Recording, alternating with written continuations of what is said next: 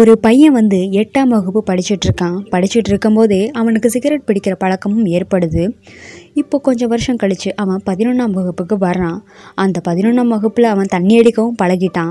இப்போ தட்டு தடுமாறி வந்து கல்லூரிக்கு வர்றான். அங்கே சீட்டாடுறது மட்டும் இல்லாமல் பெண்கள் தொடர்பையும் சேர்த்து கற்றுக்கிறான். இது அத்தனைக்கும் வந்து பணம் நிறைய தேவைப்படுறதுனால பொய் சொல்கிறது, திருடுறது இந்த மாதிரிலாம் ஆரம்பிச்சிட்டான். கடைசியில் வந்து கொலைகாரனாகவே மாறிட்டான். இப்போ அவன் போலீஸார் வந்து கைது செய்கிறாங்க. கைது செஞ்சதுனால மூன்று ஆண்டுகள் வந்து கீழ்கோர்ட்டு மேல் கோர்ட்டு அப்படின்னு வழக்கு நடந்துகிட்ருக்கு. இறுதியாக அவனுக்கு வந்து தூக்கு தண்டனை விதிச்சிட்டாங்க.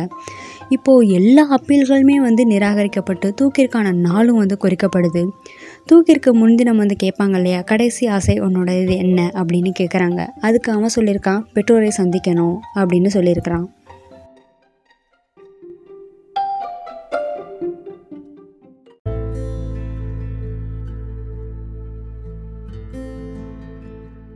இப்போ அவனோட பெற்றோரும் வர்றாங்க, கதறி அழுகிறாங்க.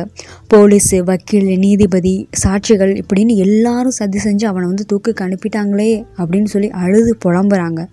மகன் வந்து ரொம்ப அமைதியாக சொல்கிறான், அவங்க வந்து காரணம் இல்லை, நான் அஞ்சாவது வ படித்தப்போ நான் வந்து தவறு செஞ்சேன், அதுக்கு ஆசிரியர் என்னை கண்டிச்சாங்கல்ல, அப்போ நான் அதை வந்து வீட்டில் அவங்கக்கிட்ட வந்து நான் சொன்னேன். சொன்னதுக்கு வந்து நீங்கள் வந்து நம்மளோட உறவினர்கள் நம்மளோட நண்பர்கள்லாம் கூட்டிகிட்டு பள்ளிக்கு வந்து என்னோடய ஆசிரியரை வந்து தடுத்து அவங்கள அடித்தது மட்டும் இல்லாமல் போலீஸ்லேயும் புகார் கொடுத்தீங்க.